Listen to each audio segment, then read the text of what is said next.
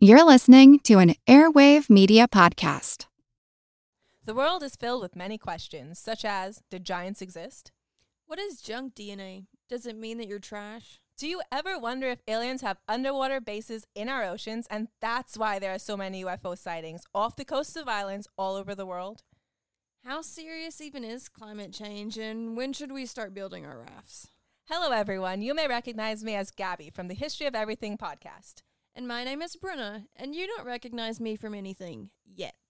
Together, we're two scientists who explore the answers to these questions and many, many more in our new podcast, Mystery, of Everything, available everywhere you get your podcasts. Welcome to the Your Brain on Facts back catalog. I'm your host, Moxie LaBouche. A little bit of context before the episode begins. For these early episodes, I was still learning to edit the audio.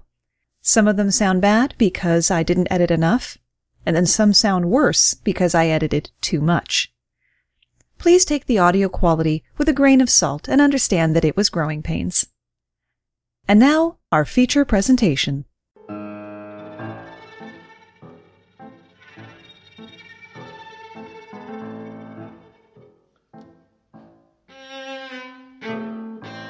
There's an image bobbing around in the swirling maelstrom of the internet, one that's enthusiastically shared by those who look down their noses at the big three Abrahamic religions. It's a photo of an Eastern temple figure with text that says, This is Ishtar, pronounced Easter. Easter was originally the celebration of Ishtar, the Assyrian and Babylonian goddess of fertility and sex. Her symbols, the egg and the bunny, were and still are fertility symbols. Or did you actually think eggs and bunnies had anything to do with resurrection? After Constantine decided to Christianize the empire, Easter was changed to represent Jesus. But at its roots, Easter, which is how you pronounce Ishtar, is all about fertility and sex. Oh boy. Where to even begin with this one? My name's Moxie, and this is your Brain on Facts.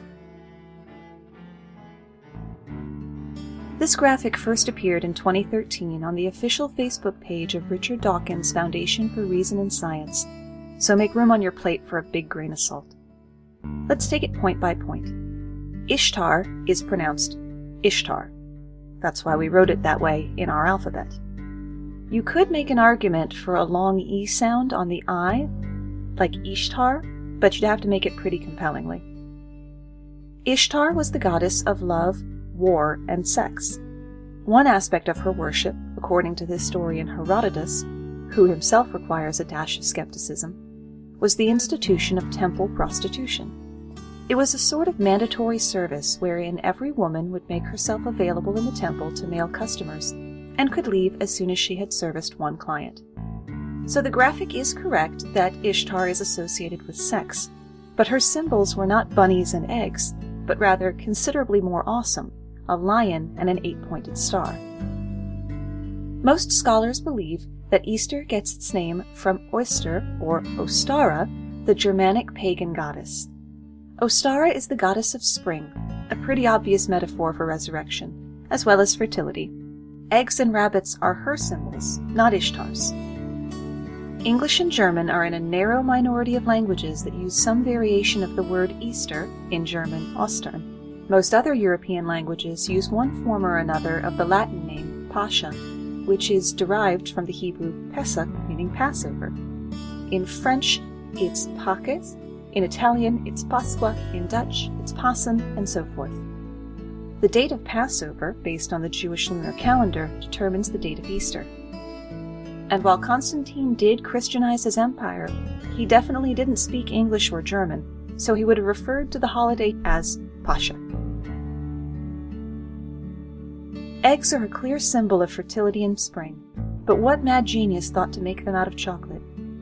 Compared to the nearly two millennia of Easter's existence, chocolate is quite young, only being affordable to the average person since the 18th century, and then only as a drink. Chocolate eggs began in France and Germany, but they were solid, as eating chocolate was hard to mold. In 1866, the Cadbury Chocolate Company imported a revolutionary press invented by Casparus van Houten of Amsterdam that cut out half the candy's fat content, making a smoother, better tasting dark chocolate. the press also allowed the company to easily mold its chocolate. The earliest decorated eggs were plain shells enhanced by chocolate piping and marzipan flowers. In 1875, Cadbury released its first line of Easter eggs, which were hollow and filled with sugared almonds. In 1905, Cadbury introduced dairy milk chocolate, which dramatically increased the popularity of Easter eggs. Decorating Easter eggs is believed to date back to at least the 13th century and originally carried specific symbolism. Historically, Christians would abstain from eating eggs and meat during Lent, and Easter was the first chance to eat eggs after a long period of abstinence. Painting Easter eggs is an especially beloved tradition in the Eastern Catholic and Orthodox churches, where the eggs are dyed red to represent the blood of Christ, and the hard shell represents his tomb. Easter eggs are blessed by the priest at the end of the Paschal Vigil and distributed to the congregants. Similarly, in Poland, the blessing of decorative basket with a sampling of Easter eggs and other symbolic foods is one of the most enduring and beloved traditions on Holy Saturday. In Greece, women traditionally dye the eggs with onion skins and vinegar on Thursday and sometimes bake them into a braided bread. The dyeing of Easter eggs in different colors is commonplace, with colors originally being achieved by boiling the eggs in natural substances such as alder bark, walnut shell, or beet juice. A greater variety of color could be achieved by tying the onion skin on with different colors of woolen yarn. Leaves could also be attached create patterns. These eggs are part of Easter custom in many areas and often accompany other traditional Easter foods. Passover haminados, dyed eggs intended for eating, are prepared in a similar manner. Pysanki are Ukrainian Easter eggs, decorated using a wax resist or batik method.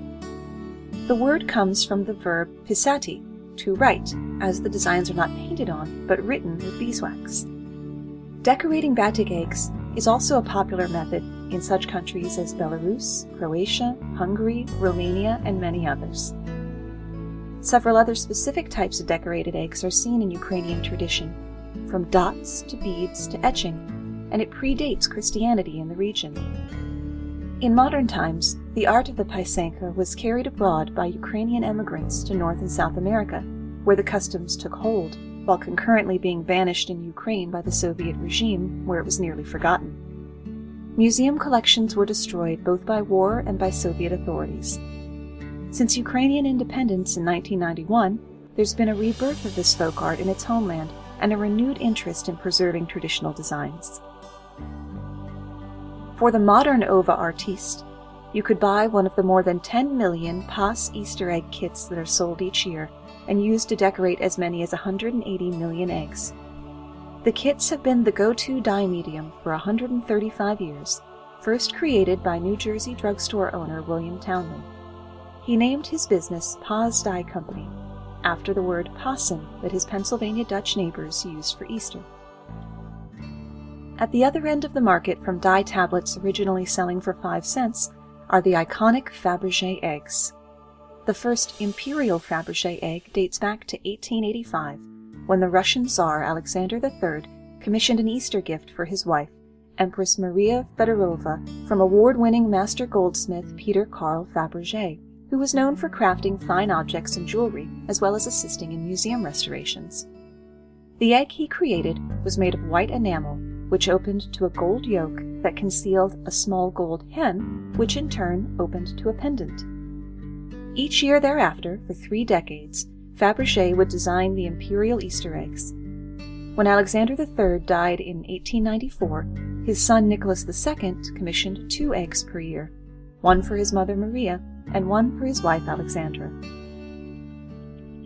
The eggs were each entirely unique and made from a range of materials, from three-colored gold to rock crystal, and always beset with precious stones and gems, like emeralds, pearls, and diamonds. They ranged in size from under 3 inches to over 5 inches tall and could often be opened to reveal a surprise. Each egg took one to two years to create. The final imperial egg, crafted in 1916, reflected the unstable moment in history. The steel military egg, as it was called, was made from shiny steel sitting atop a plinth shaped like bullets.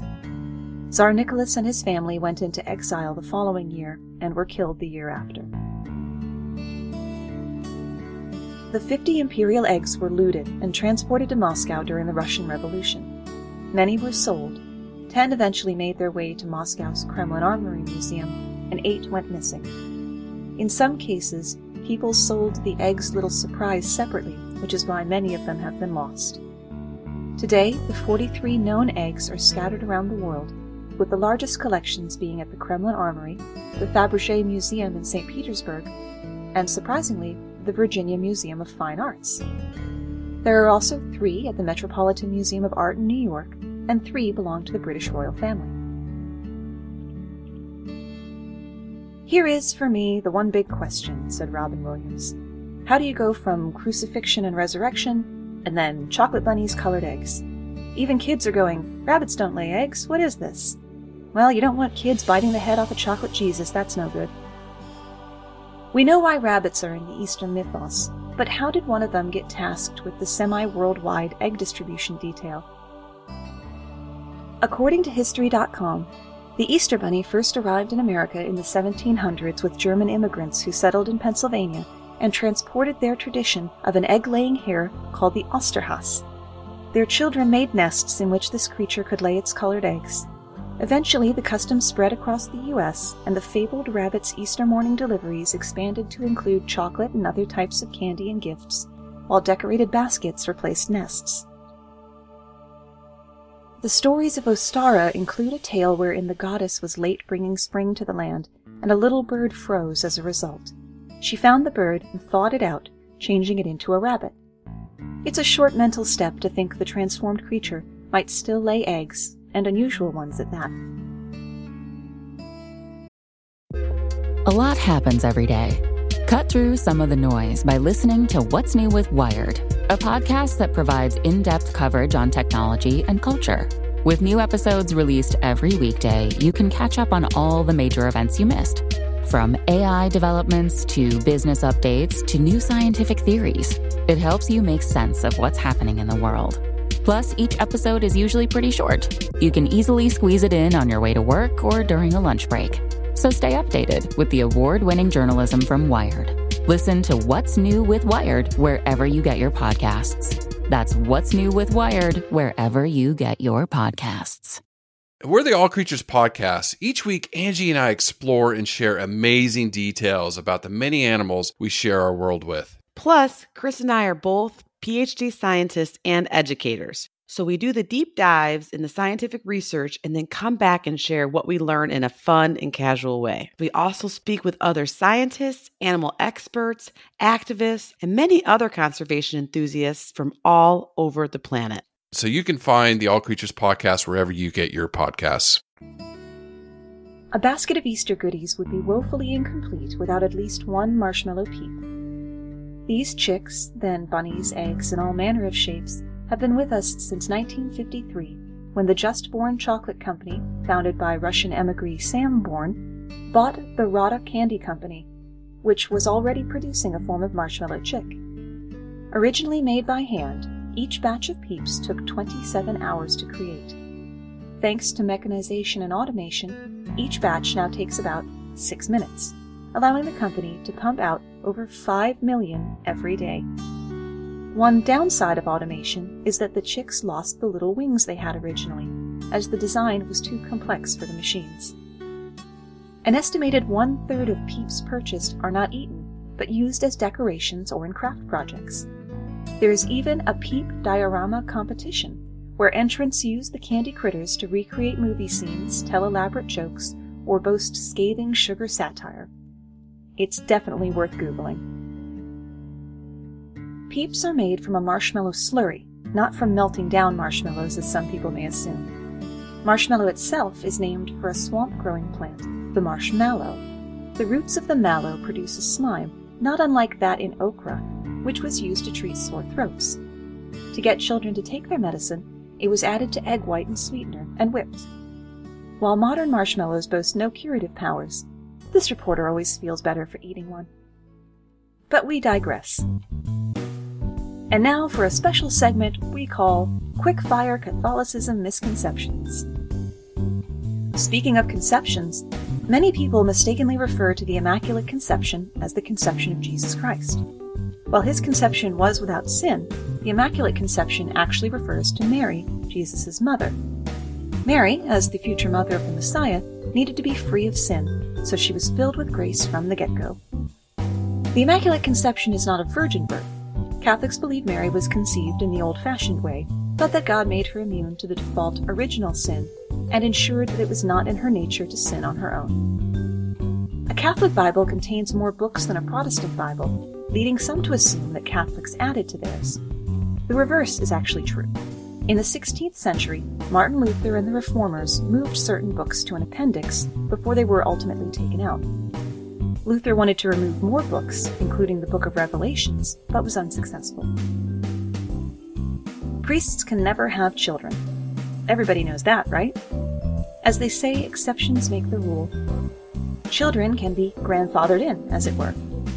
While an ordained priest isn't allowed to take a wife or father children, if a man has a family before he is ordained, you end up with a priest with kids.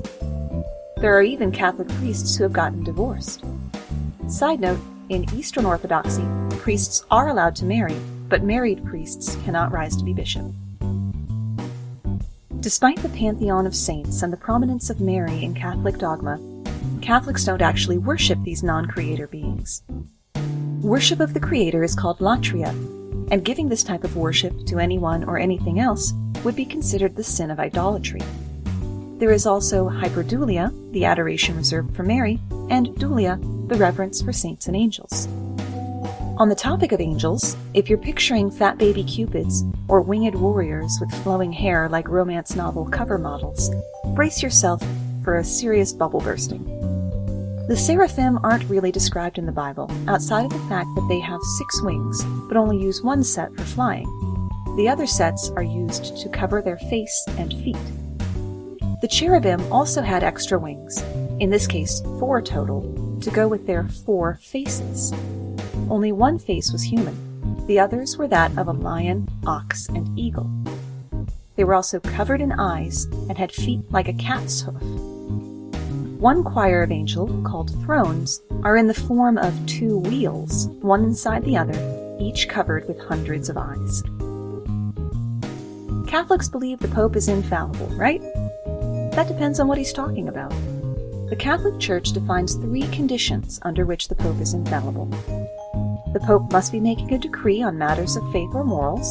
The declaration must be binding on the whole Church, and the Pope must be speaking with the full authority of the papacy and not in a personal capacity.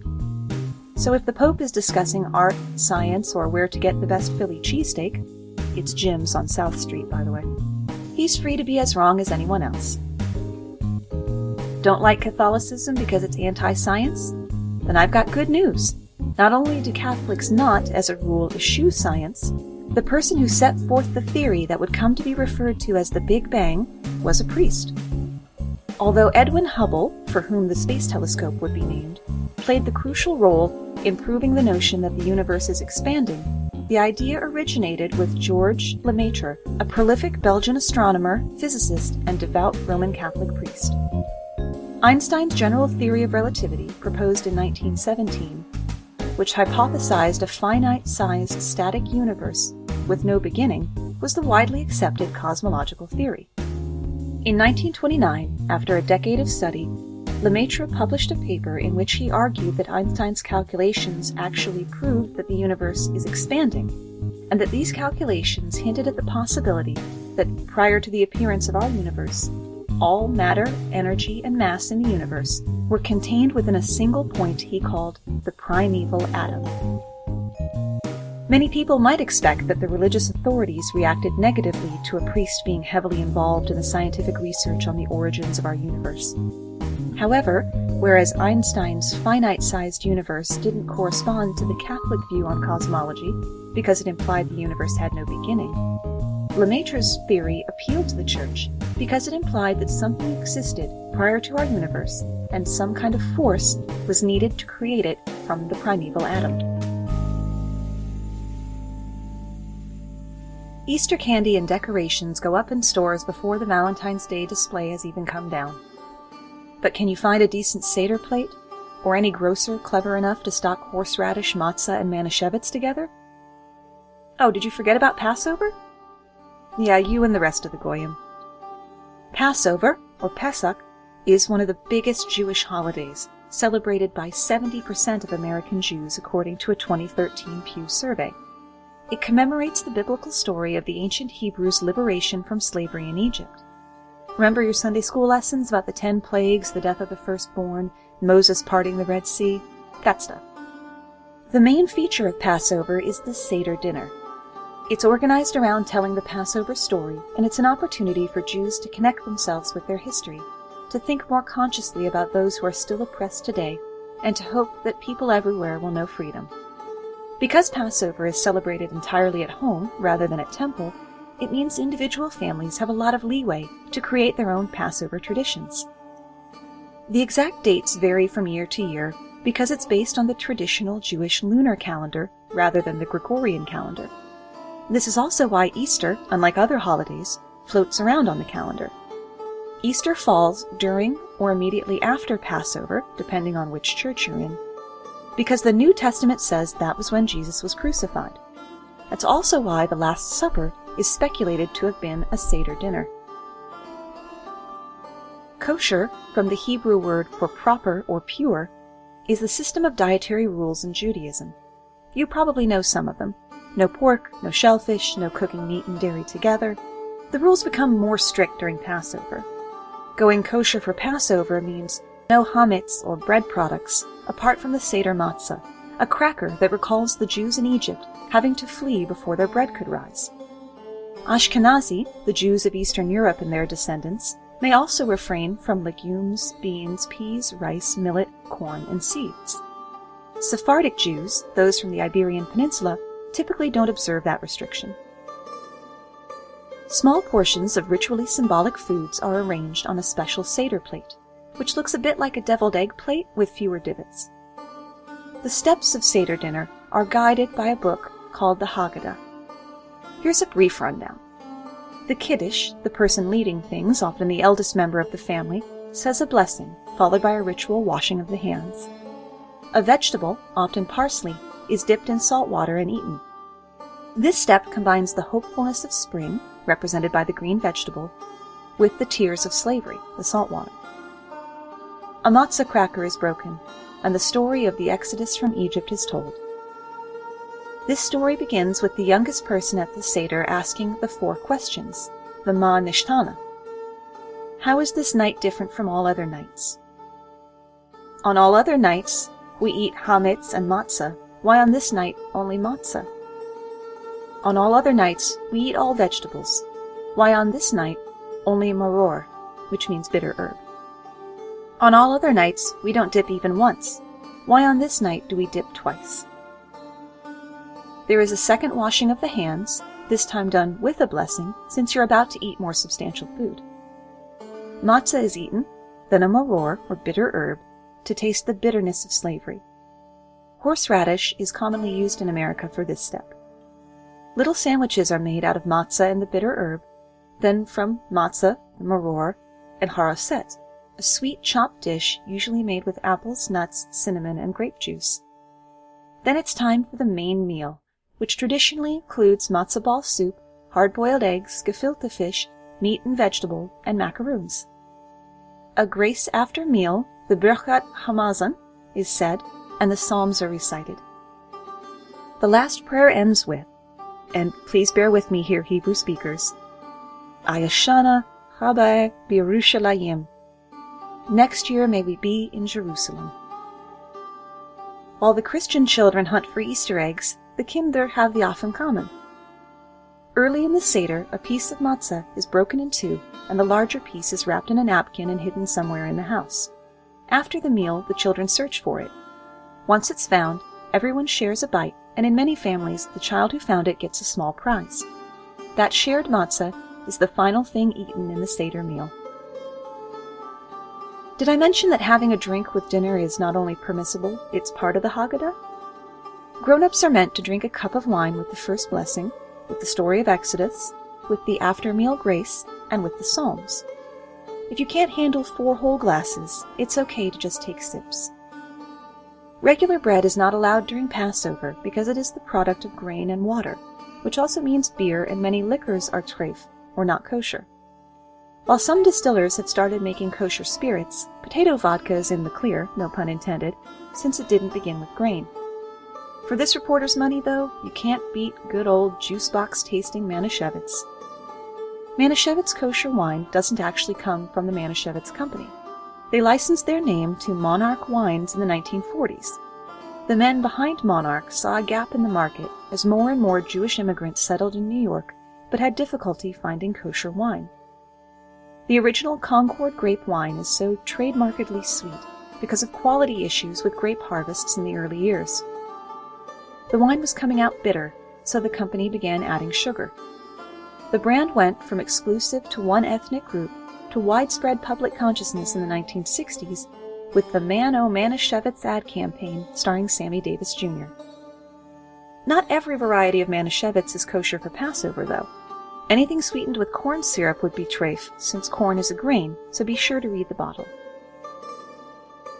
If you've enjoyed this section on the chosen people, I'd recommend all the good shiksas and shegets check out the website JewFAQ.com, the sadly now defunct podcast Stuff Jews Should Know, and possibly the greatest channel ever put on YouTube, Old Jews Telling Jokes. It is exactly what it says, and it's magnificent. And that's where we run out of ideas, at least for today. Traditions are a funny thing.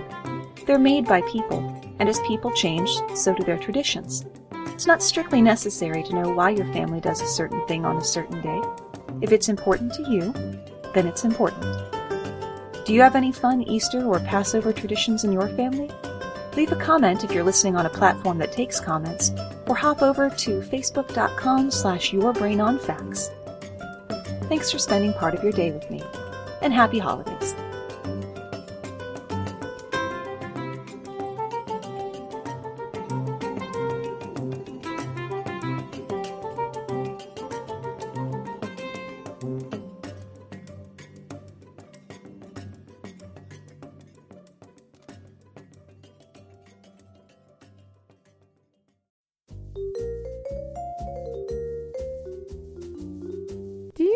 History but hate when it's stuffy and boring?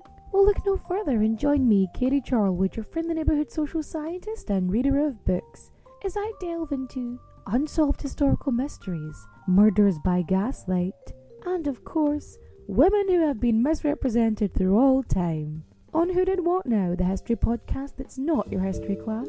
Listen wherever you get your podcasts.